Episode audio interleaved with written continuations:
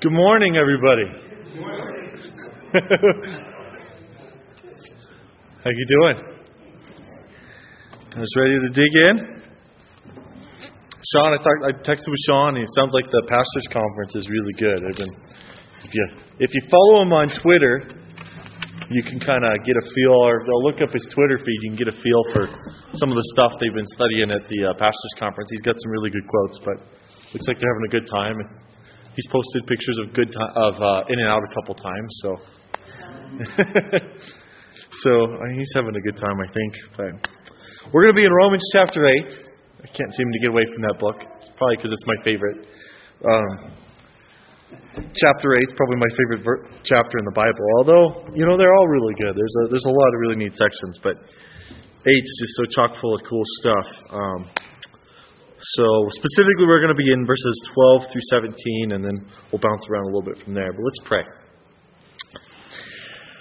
Father, we just uh, ask that you would speak to our hearts tonight, Lord. That we would um, be open to what you want to show us, Lord, about your heart towards us, Lord. You you use pictures and and human constructs to show in a way we can understand your heart towards us. And, and Lord, I just pray you would really um, hear from you. You would open our eyes to how much you love us and the kind of relationship you want to have with us and how much you really care, Lord. And, and so, Lord, I just pray you would uh, speak through me and um, speak to our hearts tonight, Lord. We thank you for this beautiful day and um, the privilege of gathering together as your saints, as a body, Lord, to worship and to study your word. And um, we thank you so much for your word. It's such a blessing to our lives. And um, Again, we just ask you to be present here in this place. And it's your name we pray. Amen. So tonight, we're going to be talking about adoption. So most of you know, Julie and I are in the process of adopting Caleb. Hopefully, that will be finalized here in uh, about two months. We're really excited to have that going on in our lives. We're very blessed to have him in our life. And most of you probably don't know that I'm adopted. Um, I was adopted as like a six week old baby. I revived my family. I was an abandoned baby and um, found in front of a doctor's office in Westminster. And uh, then I was brought to a foster family for a few few weeks, and then I was with my forever family for as long as I can remember. My parents are my parents. I don't I don't spend my life thinking about the fact that I'm adopted, but I am. And um, so as we've been going through this process of adoption, it's you know I was I was praying about what to teach when John asked me to teach, and Julie said we should teach on adoption, and it was it was just so from the Holy Spirit because I was like man there's just so much there that we could talk about, and and adoption is a picture the Bible uses a lot. Um, to especially in the New Testament, it's not mentioned in the Old Testament. It's not a very Jewish concept. In the Jewish Jewish way of thinking, um, you know, the way the Romans thought about adoption is totally different than the Jews would have thought about adoption. But um, New Testament was written to a very Roman mind, so it's a picture that Paul uses a lot to express some of God's heart towards us. Um, there are three people. There's there's maybe a couple more, but three main people in the Bible that were adopted. Can you guys do you guys know who they were? Top of your head. Moses. There's one. Next one is Esther. You remember, she was raised by her uncle. She was adopted by her uncle. And the final one is Jesus. Jesus, his earthly father, was an adopted father, so to speak. His, his, his biological father was, was God, but his earthly father was an adopted father who, who took him in as, as his own. So we, we have those, those three people, um, but there's also a lot of famous people throughout history that were adopted. Aristotle was adopted. Alexander the Great was adopted, which would really surprise me. Um, Marilyn Monroe was adopted, Bill Clinton was adopted, Babe Ruth, Nelson Mandela, George Washington Carver. There's a whole long list of people who were adopted. Um, and it was a very, especially in Roman times, we'll get to this in a little bit, but it was a very common thing in Roman times, especially with the emperors, because they could choose who their successor was through adoption. Um, so a lot of the emperors were adopted. You know, it was often a family member or a close relative or somebody they knew very well, but they would adopt their successor to choose who the line would continue down through if their own kids were knuckleheads, which often was the case. So, um, We are in Romans chapter 8, verse 12. I'm going to read the first couple verses here, and then we're going to kind of dig in to a few things that I really see in this section. So he says, in verse 12, Therefore, brethren, we are debtors, not to the flesh to live according to the flesh. For if you live according to the flesh, you will die. But if by the Spirit you put to death the deeds of the body, you will live. For as many as are led by the Spirit of God, these are sons of God. We get adopted by Christ by our faith. Our faith in Christ is what allows us to be adopted. In John 1:12 he says, "But as many as received him, to them he gave the power to become sons of God, even to them that believe on his name, which were born not of blood, nor of the will of the flesh, nor the will of man, but of God." When we, when we give our lives to Christ, when we surrender our lives to Christ, the Bible uses the, um, the idea of um, being born again. We are a new creation. When we're born again, our new Father is God. He's our new Father. We're adopted into His family. And, it, and it's, a, it's a really amazing picture because um, I just, as I was thinking about this, I was thinking about how much we have through our identity. We, we, we, we cling to so many things in this world for our identity. I mean, how much time do we spend on our appearance, on our, you know, when you meet somebody, what do you ask? What, what, what's your job? Where'd you go to college? Where are you from? These are all things that are part of how who, what we're made up of. Um, you know, how many kids do you have? Are you married? All these things are part of our identity, and as as as you know, as, as unbelievers, we we come to the table with an identity. You know, maybe maybe mistakes we've made in the past. Maybe you know, maybe maybe we have a temper, or or, or we have you know an addiction, or or any of these number of things that we come that are part of who we are. You know, from Adam, we received that our, our you could say our our physical, our biological forefather was Adam, and from him we received the sin nature. And then from our earthly fathers and our families, we all we all we, we all grow up with with scars and, and those scars cause us to have certain attributes. And some, some people, you handle them better than others, but we all have sin in our lives. And, and, and God says, I'm going to give you a new nature. I'm going to give you a new identity. And the Bible uses that image that, that the first Adam brought us sin, but the second Adam, Jesus, gives us a new identity. It's a, it's a new identity. We have a new set of, you know, um, we, we have this new set of relatives.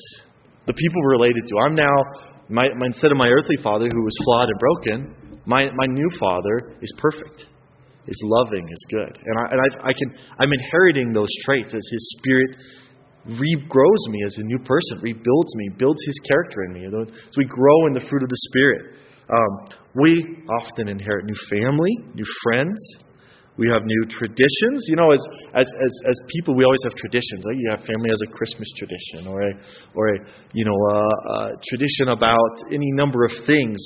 We get new traditions. We get new habits, new tastes. Um, you know, and, and all these things are the makeup of who we get to be with our new identity. And that new identity just comes through faith. By faith, we're saved, and we get a new identity in Christ. Um, you know, our old identity before Christ is lost and broken, and we're slaves to sin. You know, Romans Romans six and seven talk about us being slaves to sin. And, and that's a very appropriate picture in the Roman times because Roman times there was 120, 130 people, million people in the Roman Empire, and 60 million of them were slaves. So it was something they thought of, they understood very clearly, and and adoption was often a common way that slaves could get a new identity. Because as a slave, you didn't have much hope. I mean, you, you were kind of controlled by your master, you were controlled by your debts, you had very little control over your destiny. But oftentimes, families where they were unable to, either they were unable to have kids, or their kids were not living in a way where they wanted to pass down the family line and the family possessions to them, they would choose a slave and raise him as, from a young boy to be their heir and he would get chosen and adopted as their son.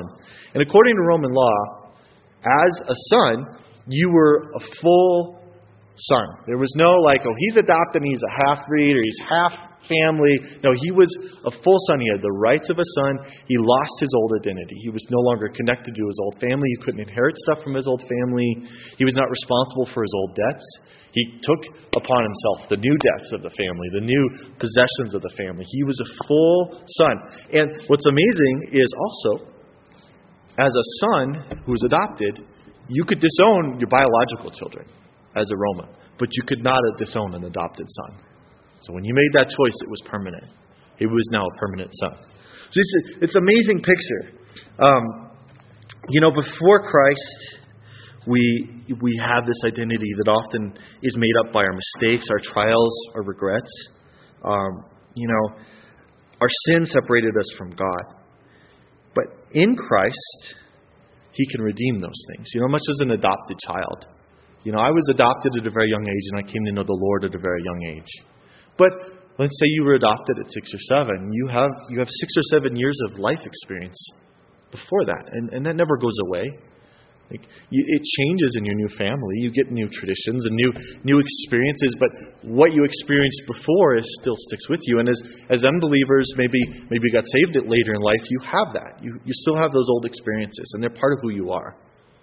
And, and God can redeem that, um, just much as like an adopted child can can be loved in a family and, and doesn't have to like pretend like that doesn't exist. You know, it's interesting the the new position on adoption is these what they call open adoption, where you have the opportunity to know your birth parents, even if they give you up for adoption or or, or choose to to have you adopted. They they still have some access, and it's it's really interesting for me. I was abandoned, right? So I, I have nothing to go on. I, I, I don't know. I was thinking about this the other day. Um, I don't know a single person that is physically related to me. I've never met somebody that I'm related to. And even even now, I, we, we you know we've adopted our child. I, even my child is not physically related to me, and it's an interesting thing. Um, I'm, I recently took a uh, a genetic test um, with a company called 23andMe, and there's a possibility that they can find relatives if they're in their database to me. I'm, I'm really excited about that because I I kind of want to know you know, who I'm connected to. Because where I come from matters. You know, you, you, it's part of who you are. And God doesn't like say, hey, whoever you were before, it's, it's completely gone. It's still part of who you are. Now, now, the sin nature, He's done away with that. Our sins, they're gone. But who we are is part of who He wants to use us as. You know, the, the mistakes we've made in the past, God can use those. They may be an open door for ministry. They may be, um, you know, keep you humble. God is going to use that stuff in your life. It, it, it's part of who you are. So it's, it's amazing to look at, at who we have, you know, our identity. And often as believers, I think um, as you look at this section, he talks about um, we are sons of God. And, and we don't have to live according to the old nature, according to our flesh. We can put it to death in Christ. But I think often as, as believers, we don't walk that way. We kind of get hung up in that. And I think the devil is, you know, more than happy to perpetuate that. Yeah, you're a believer, but I really know who you are. I know what you've done in the past. I know your mistakes. And, and, and I think often as believers, one of the places we get most stumbled is we don't hold on to our new identity in Christ. One of the amazing things about adoption, and, um, and in Caleb's case, this won't happen. Well, it will happen, but it won't. When you get adopted, you get a new birth certificate. It doesn't matter if you're seven, eight, nine years old. You get a new birth certificate with your adopted parents on the birth certificate. And most of the time, the name changes. You know, all, all my sisters were, there's seven of us were all adopted. My sisters had different names before they were adopted and after they were adopted. My parents would take the name usually and change it a little bit, or take the name and make it the middle name because they wanted to honor the birth parents' choice of name and, and, and keep some of that connection. In Caleb's case, he's he's my sister's daughter that we adopted, a son that we adopted. So she asked us what we were going to name him, and so we gave her a name. So his name will not change, but he will get a new birth certificate. But you know, as Christians, we get a new name when we're adopted. It says in Revelations two seventeen, "He who has an ear, let him hear what the Spirit says to the churches. To him who overcomes, I will give some of the hidden manna to eat, and I give I will give him a white stone." And on that stone, a new name will written, which no one knows except him who receives it. You've got a new name, and only God knows it. When we get to heaven, we'll get to find out what that name is. But it'll be like a special name that only you and God get to know. It's really interesting to me that, that it says, which no one knows except him who receives it. It's like this, I know, maybe it's like a pet name like you might have for your spouse you don't share with anybody or something. It's like this really special, intimate name Christ has for us in our new identity. It's going to be so cool to find that out. But I thought that parallel was really interesting. When we get adopted by Christ, we get a new name. We get a new nature. We get a new identity. We get a new family. We get a new set of traditions. Um, you know, one of the things I like to I like to, to think about being adopted adopted is your parents were stuck with you. You know, you came out and they're like, oh, oh, I guess we got to keep him. My parents picked me. You know, they had a chance to say, "Oh no, him back." You know, if they, you know, if I was a little older, they may have done that. But I guess it was a cute baby, so they didn't know what was coming. But your parents were stuck with you. But Christ wasn't stuck with us; He chose us. It says in um, Ephesians one, four, and five, which we're going through on Sundays. Um, we're going through the book of Ephesians, but it says just as he chose us in him before the foundation of the world, that we should be holy and without blame before him in love, having predestined us to adoption as sons by Jesus Christ to himself, according to the good pleasure of his will, to the praise of the glory of his grace by which he made us accepted in the beloved. You know, it says there, having predestined us. Like, before you were born, God was pursuing you. I mean, like, like the circumstances of my life I have no doubt we were orchestrated by the Lord that I might come to know Him. I was, I was adopted by a godly family that taught me about the Lord. I, I don't remember a time when I didn't understand that Jesus loved me. My earliest memories are Sunday school and, and knowing, singing Jesus songs about Jesus, and I mean, I'm coming up with all these songs I'm singing to Caleb. I'm like, oh man, I remember we had four and five singing, Father Abraham had many sons. I don't know if you ever sang that, but it was like um, the hokey pokey for Christians, you know. And you do your right arm, and then it was the left arm, and you know, and, and all these songs that come back to me. Um, but but I have that because the Lord ordained my, my life to bring me to that point. And each one of you, He's pursued you. It says He predestined you. He planned to adopt you. He planned to bring you into His family. It wasn't an accident. And I think we need to remember those things because sometimes we can feel like, man, I'm, I'm a knucklehead. Did God make a mistake? The Word says He doesn't make mistakes. He chose you, and He has a plan for your life, and He can redeem. Even, even no matter how far we've gone, He wants to be a part of your life and wants to use you and change you. And all that identity is, is wrapped up in the word idea, the word saint. We are we are now saints. Some people think saint is like oh Saint Saint Matthew or Saint Mark or all these.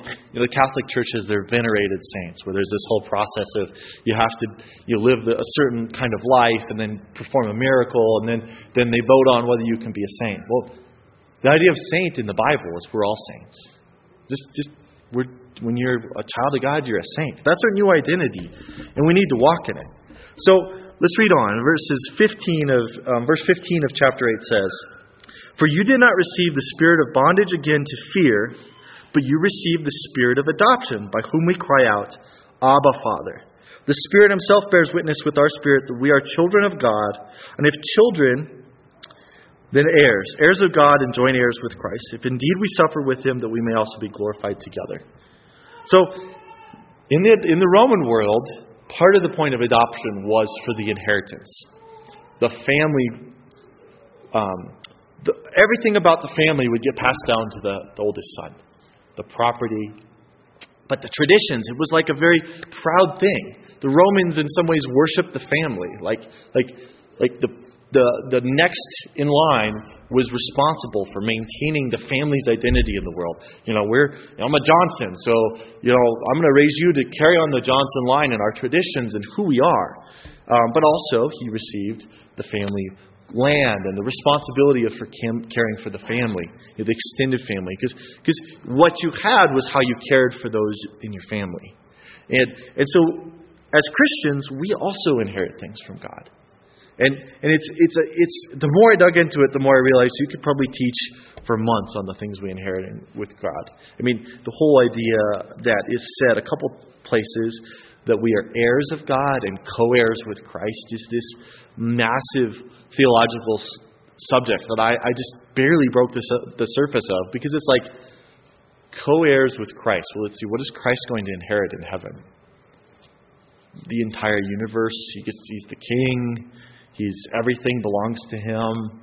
And we're co-heirs with him, which means we share in that. I mean, it's this, it's this massive concept. But in this verse, I see a couple things that um, that we, we receive from God. And first one in there is in verse 15. It says, For you do not receive the spirit of bondage again to fear, but you receive the spirit of adoption by how we cry, whom we cry out, Abba, Father. So the first thing I see is we receive freedom from fear. And, and, and fear is this thing that can you know, overwhelm us. It can really trip us up. And, and there's a lot of things we can be afraid of. Um, I think we can be afraid of. Um, sin. We can be afraid of death. We can be afraid of our own failures or, or the future. Um, the law. I'm, I'm afraid of the law. Man, the law is heavy. Here's what you should do. And man, that's scary to me. When you read through the, the Test, New Testament, sometimes you're like, the standard that God's called us to is heavy. We don't have to fear it, though, because we're children of God. Well, anything God's called us to, He's provided the resources for us to, to uh, achieve if we trust in Him. We've received freedom from fear. And, and I think fear is one of those things we have to be very careful of in our hearts. Because in the Old Testament, as you read through the stories of people like Saul, Saul made some pretty dumb decisions, and most of the time it was out of fear. He was afraid of what people would think, he was afraid of um, failing, he was afraid of looking bad. Fear is just this thing that we have to be very aware of and bring to the Lord because perfect love casts out all fear. And if, if God is God, then there's nothing to be afraid of in this world because God's already overcome it all and, and, and we can trust in Him. So, so we receive freedom from fear, but a big part of that is this, this phrase here where it says, where we, by whom we cry out, Abba, Father.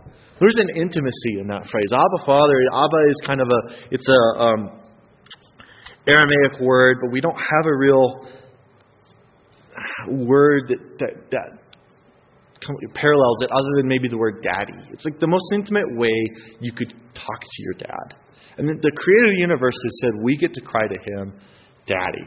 A very intimate, personal relationship is established, um, which is just an amazing thing to me. Um, I think I think for some some of us who maybe didn't have a good earthly father, maybe didn't even know our father, or or our father was the worst possible kind of father that is a challenge when you when you come to to God because because we naturally apply our understanding of our fathers to God, you know, and and and so we, we well my dad treated me this way even subconsciously we think well God's going to treat me this way, but God wants to show you what a perfect father is. He wants to show you what a perfect father is like. And, and so if you, you, you have that past where you don't know your father, your father was not a good influence, or your father failed you at some point, God, God is what you should cling to in that intimate relationship and more, say, Lord, teach me, teach me what a father's supposed to look like.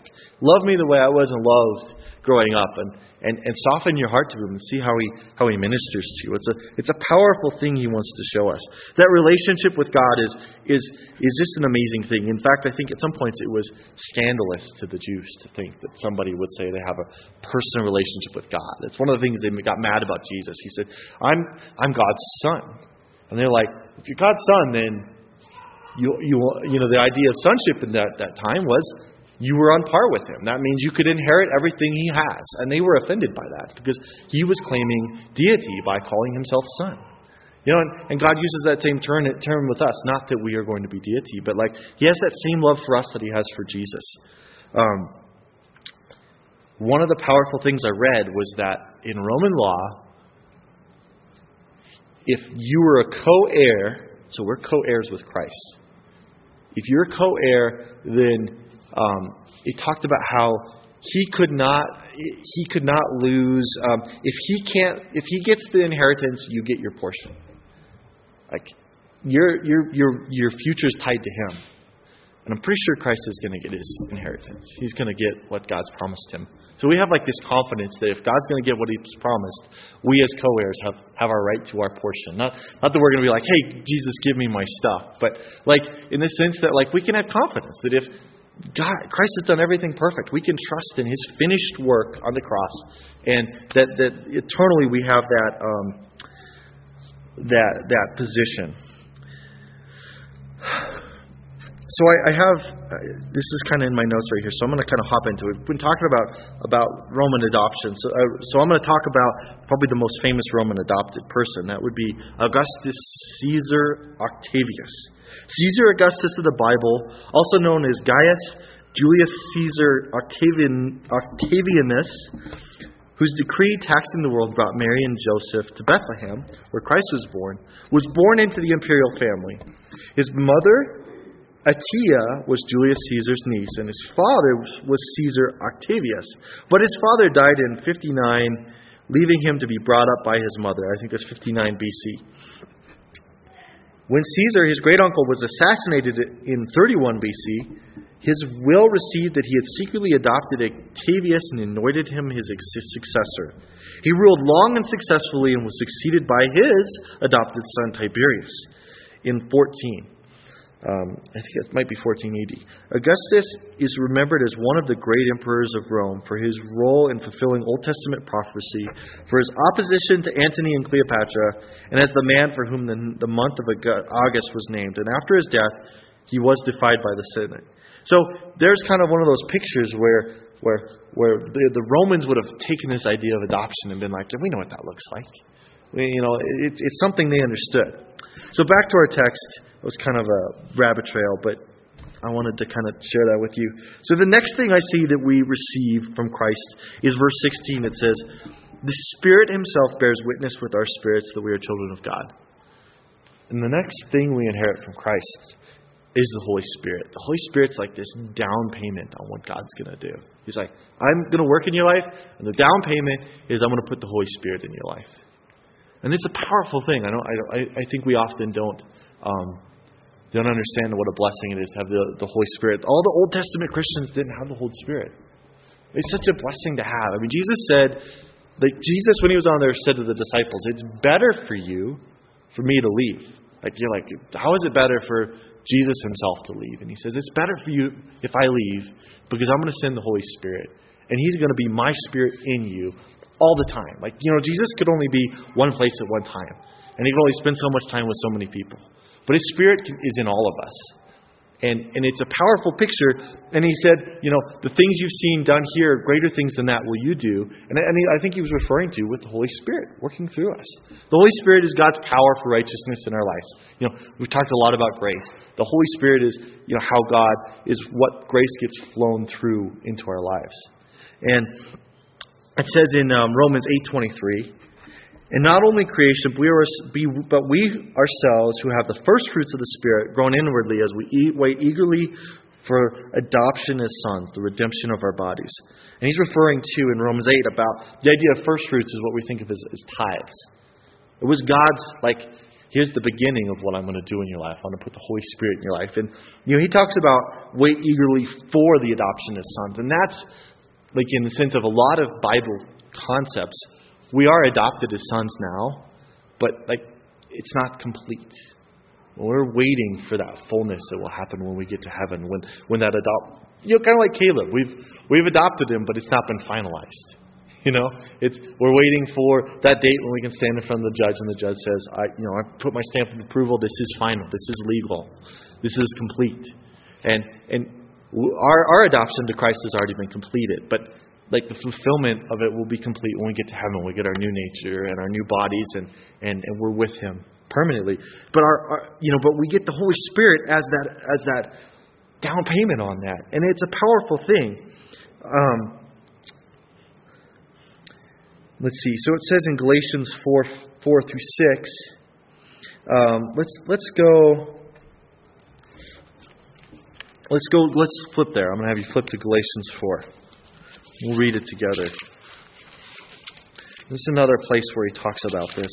Adoption's mentioned a couple times in Galatians 4. Is definitely a section he talks about it. And he says in Galatians chapter 4, verse 4.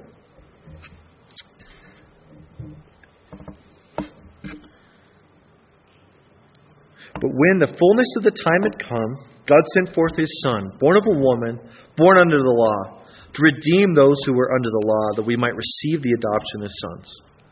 And because you are sons, God has sent forth the Spirit of His Son into your hearts, crying out, Abba, Father. Therefore, you are no longer slaves to, but a son. And if a son, then an heir of God through Christ. So he, he hits a couple of the things we've talked about in there. He talks about how um, Christ came, born of a born of human. You know, he was he was born of a woman. He was under the law, but he came to redeem us. Now that idea of redeeming is, you know, that's the idea of like there was a debt that we owed, and he paid it to free us from that debt. And when he died on the cross, he paid that debt, redeemed our lives, purchased us, and and that was often a part of becoming an adopted son. The, the, the debt had to be paid because a lot of slaves were slaves because of debt. You know, you were it was it was a it was an agreement. I owe you so much money that I'm going to become your slave. Okay, that sounds good. And and they would they would work their debt off. Jesus paid that debt for us, and that was part of Him adopting us. You know, a parent would say, "Well, you're a slave, but I'm going to I'm to take care of that debt, so that now you can be my son. I'm going to adopt you to be my heir." Christ did that, and then He says in um, verse six, "And because you are sons, God has sent forth the Spirit of His Son into your heart," which which is an amazing blessing. Um, you know, there's so many other things we receive from Christ. Um, back in Romans Romans eight, um, just the the idea of being children of God. Like that's such a special position. Like God sees us as His children, and and you know I didn't know.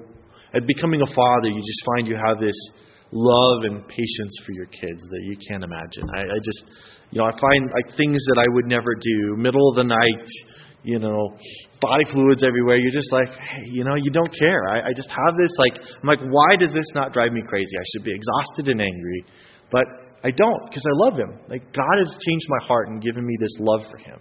And if that's how I care about my son, Hebrews talks. Of, no, it's not Hebrews, but in, in the Gospel, Jesus says, if you as a as an earthly father love your children, how much more does God love us? You know, if, if your imperfect love is, is so vast for your for your children, how much greater is God's love for us? You know, it's, it's a beautiful picture that, that He really is like, man, I love you so much more than you could imagine. Um, you know, that idea of being Abba Father, I thought of the idea of um, kind of one of the more famous stories that comes to mind is JFK Jr. You hear this, JF, John F. Kennedy was the most powerful man in the world. He was the President of the United States. There's one person who could walk anywhere he wants in the White House, anytime, walk into the Oval Office and climb up in the lap of the President. And that was JFK Jr., this little boy. He was famous. This nation, I wasn't alive back then, but, you know, I've read about how the nation was fascinated by this little boy who had just complete access to the White House because he was, he was his son. You know, the Secret Service weren't, weren't going to stop him. You know, he could walk up and say, Daddy, to the President of the United States, the most powerful man in the world. And, and God is the most powerful thing in the world, but we can walk up, climb in his lap, in the middle of all the things he's responsible for, and say, Daddy, you know, it's, it's an amazing gift He's given us. Um, you know, and, and even um, a relationship with Jesus. I, I, I just am blown away by how much we have in Jesus. You know, this, this relationship we get to have with Him of, of Him being our, you know, our, our, our, our Savior. But like, you know, the, like, you know, it talks about in John 1 how the Word was God and the Word was with God. You know, that, that the Word is God, that the Word is Jesus, and Jesus is the Word. And as I study the Word, I'm just blown away by God's love for us through the Word and our access to Jesus. And, you know, anything we need in our life, the answer is usually Jesus. You know, and we, we get access to Jesus through this. We get life through this adoption. It's an amazing thing. The next thing I see in there is not as pleasant. It says um, in verse 17. And if children, then heirs, heirs of God, and joint heirs with Christ. If, if indeed we suffer with him, that we may be glorified together. You know what else we get? We also get to join the family that the world hates and the devil hates. You know, we've identified with Christ. So we're now we're going to suffer. You know, we, we are now part of this family, and this family is a very persecuted family. And so suffering is one of the things we inherit, which which you know sometimes there's different kinds of suffering we go through as a Christian. We go through suffering that's discipline. The Lord allows things in our life either for to correct us or to grow our character. Um, um, you know, Hebrews 12 verses 5 through 9 just talks about that. How a loving father disciplines his son. If you don't discipline your kids, you don't love them. Oh well, I want to show them love by never disciplining them. No, they're going to be a mess. And uh, you know, like like structure is important because they need discipline. They need to they need boundaries. They crave them because it makes them feel secure and it teaches them the things they need to be, you know, safe and productive adults. Um, it's God's love when He disciplines us. It also says in John 16:33, Jesus says to the disciples, "These things I have spoken to you, that in me you may have peace. In the world you will have tribulation, but be of good cheer. I've overcome the world." You know, anytime you hear the prosperity gospel where they're saying, "Hey, you know, if you have enough faith, you'll be healthy, wealthy, and happy," don't buy it because they are running contrary to Jesus' own words. He said, "The world hated me; they're going to hate you just as much. If the world persecuted me, they're going to persecute you. And and so I think um, you know that idea that man, we're going to have to suffer in this life. It's it's a it's an honor though. We get to suffer with Christ. You know, like like in His name, and and the Lord says that that we will be rewarded for those sufferings. So that those sufferings don't go unnoticed. That there's a lot of honor in that. You know, the martyrs have such a like I think of Rome, um, Revelations, where the, the martyrs are standing beneath the throne, going, "Lord, when are you going to punish the people who, who have persecuted us and killed us and chopped off our heads? And God said, I'm, I'm and in the Revelation, He says, I'm going to take care of it. It's time. And, and God cares about our suffering, but He allows us to go through it because Christ went through suffering. It was part of, part of Him showing His obedience. And I think God wants us to grow and learn and, and learn to trust Him through it. Um, final two things I, think, I see, I don't see it specifically in here, but it's, it's implied, is eternal life. Um, Romans 9 8 says, um, This means that it is not the children of the flesh who are the children of God, but the children of the promise that are counted as offspring. You know, the, in, he's talking about the Jews. The Jews were the children of promise, but, but the Bible says it's those who, who have faith like Abraham. You know, Abraham trusted the Lord and it was credited to him as righteousness. And that righteousness is the thing we need to get into heaven. And so through this adoption, we also receive eternal life. And then the final thing I see here is um, at the end, it says, If indeed we suffer with him, that we may also be glorified together. We're going to get to enjoy the glory of heaven, which, which is an important thing. I think um, Jesus mentions it often in the Gospels as we're studying in our community group on Monday nights, we're studying through Luke. And I'm struck by all the parables he teaches about that say, you know, your life is really short. So keep your eyes on heaven. Keep your eyes on the eternal things. Because when you get your eyes stuck on here, then our problems seem very large and our, our needs seem very large. I'm hungry, I'm tired, I'm frustrated, I'm cold, I'm I'm overwhelmed. I, I don't know what's going to happen tomorrow. But when we have that eternal perspective and say, and there's this amazing glory ahead of us, it, it gives everything else perspective.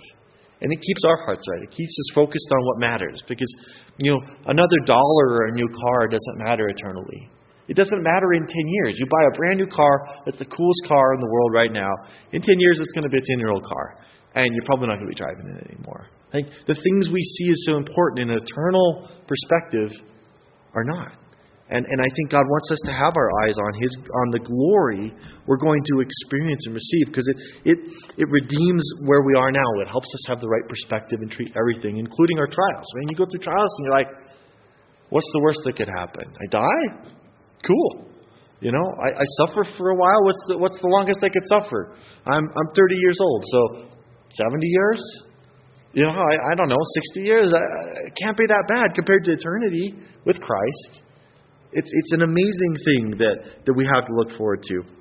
So, kind of in closing here, um, I, I guess I guess what, what the Lord really spoke to my heart was that um, these things are ours, but we don't live our lives like they're real. You know, we go, okay, I know I'm adopted. I know God loves me. I know He wants to put a new nature in me and change me and bless me and work in my life. But man, I don't really trust Him for that. I, would rather trust in what I could see. Or I don't know. I, I, that that's all true, but right now I'm I'm overwhelmed by this trial in front of me or this thing in my life that's not the way I want it to be. And I, and I, I think God wants us really to, as we read through the Word, hold on to His promises. Like, like live with them as if they're real. God promises something, you, you can count on Him. So, so live your life like it's real. You know, that's what faith is. Faith is, is the evidence of things unseen. You know, it's, it's, the, it's the us acting on what we know is true. And, and that's part of why we're going to be in the Word every day. Is, is every time I'm in the Word, it's like, oh, yeah, I forgot. That's true. You know, we get to read God's promises. We get to see His character. We get to see how He dealt with people. You know, um, we get to see His heart revealed through His Word. So I, I just feel like it's such an important thing for us to be constantly remembering who we are, what our identity is. That when condemnation comes, when when the world beats you up, when the devil says you're a failure, it's not about what we feel or or what our circumstances are. It's about what God says about us. You know, we're adopted sons of God. We're we're co-heirs with Christ. You know, nobody can walk up to Caleb and say, "Well, you're not really Nathan's real son." I've often said that before. They're like, Who's your real? So you don't know your real parents? And I'm like, man, you can't get, get any realer than you know a couple thousand diapers over two or three years. That's as real as it gets, you know. Like like my parents are the ones who fed me and take care of me and loved me. I don't I don't think, well, you're not my real parents. My real parents are somewhere else. No, these are my real parents. When I meet my birth parents, I'm going to be you know like, oh, cool. It's nice to meet you. It's nice to know where I come from. But but my parents are always going to be my parents because there's the one who's, who loved me they're the ones who took care of me. That's my identity. I'm a Taylor. Maybe I was a Johnson or a Franklin or whatever my last name was was before. I'm a Taylor. And Caleb is a Taylor, you know, and, and, and we have to hold on to that new identity. And, and it'll, it'll serve us well through life. Finally, I want to read that same section we just, just, just uh, read through from the J.B. Phillips translation because I really like, I like the way J.B. Phillips um, my buddy Avant gave me my J.B. Phillips translation, and it's a, it's a blessing to me. So here's Romans 8, verses 12 through 17 from the J.B. Phillips. So then, my brothers, you see that we have no particular reason to feel grateful to our sensual nature or to live life on the level of the instincts. instincts. Indeed, that way of living leads to certain spiritual death. But if, on the other hand, you cut the nerve of your instinctive actions by obeying the Spirit, you are on the way to real living. All who follow the leading of God's Spirit are God's own sons. Nor are you meant to relapse into the old slavish attitude of fear. You have been adopted into the very family circle of God. And you could say with a full heart, Father, my Father. The Spirit Himself endorses our inward conviction that we really are the children of God. Think what that means. If we are His children, we share His treasures and all that Christ claims as his, as his will belong to us, to all of us as well. Yes, if we share in his sufferings, we, we shall certainly share in his glory. I just like the way that kind of, you know, in, in, in, such a beautiful language, kind of kind of shares God's heart through this section. So, let's pray. Lord, um, we thank you for your love for us, Lord, the way you've pursued us, the way you chose us the way you have given us a new nature and a new identity. And uh, doesn't matter what we've come from, what we've done, Lord. You've you've you've forgiven that. You've, you you say your word says that you cast our sins as as far as the east is from the west, and there's just no measuring that. It just goes on forever. And Lord, we thank you for. Um, your Son coming to die on the cross for our sins, Lord, that gives us that access, Lord. And I'm so thankful for it, Lord, because we can come boldly before you. We don't have to um, feel insecure about our shortcomings or or wonder if you're unhappy with us, Lord, because you've just you've dealt with all that, Lord. And, and I pray we would just grow in understanding our identity in you and your love for us and your desire to work in our lives and your desire for us to understand who we are as children of God, Lord. And um, I just pray that as we're in your word, as we spend time in you know, worship and, and prayer, that you just speak to our hearts this week about, about our identity in you. And um, you just show us how much you love us and, and that we would grow in our boldness and confidence and, and be um, fruitful vessels for you, Lord. I pray for those who are, are going through trials and suffering, Lord, that you would just sustain them and encourage them, Lord. Um, and we're all at different different stages and different different places in life, Lord. But you're so real and so desire to to be where we are or to be, go with go with us through those things. So Lord, we just give our lives to you and just ask for more of you each day. And it's in your name we pray. Amen.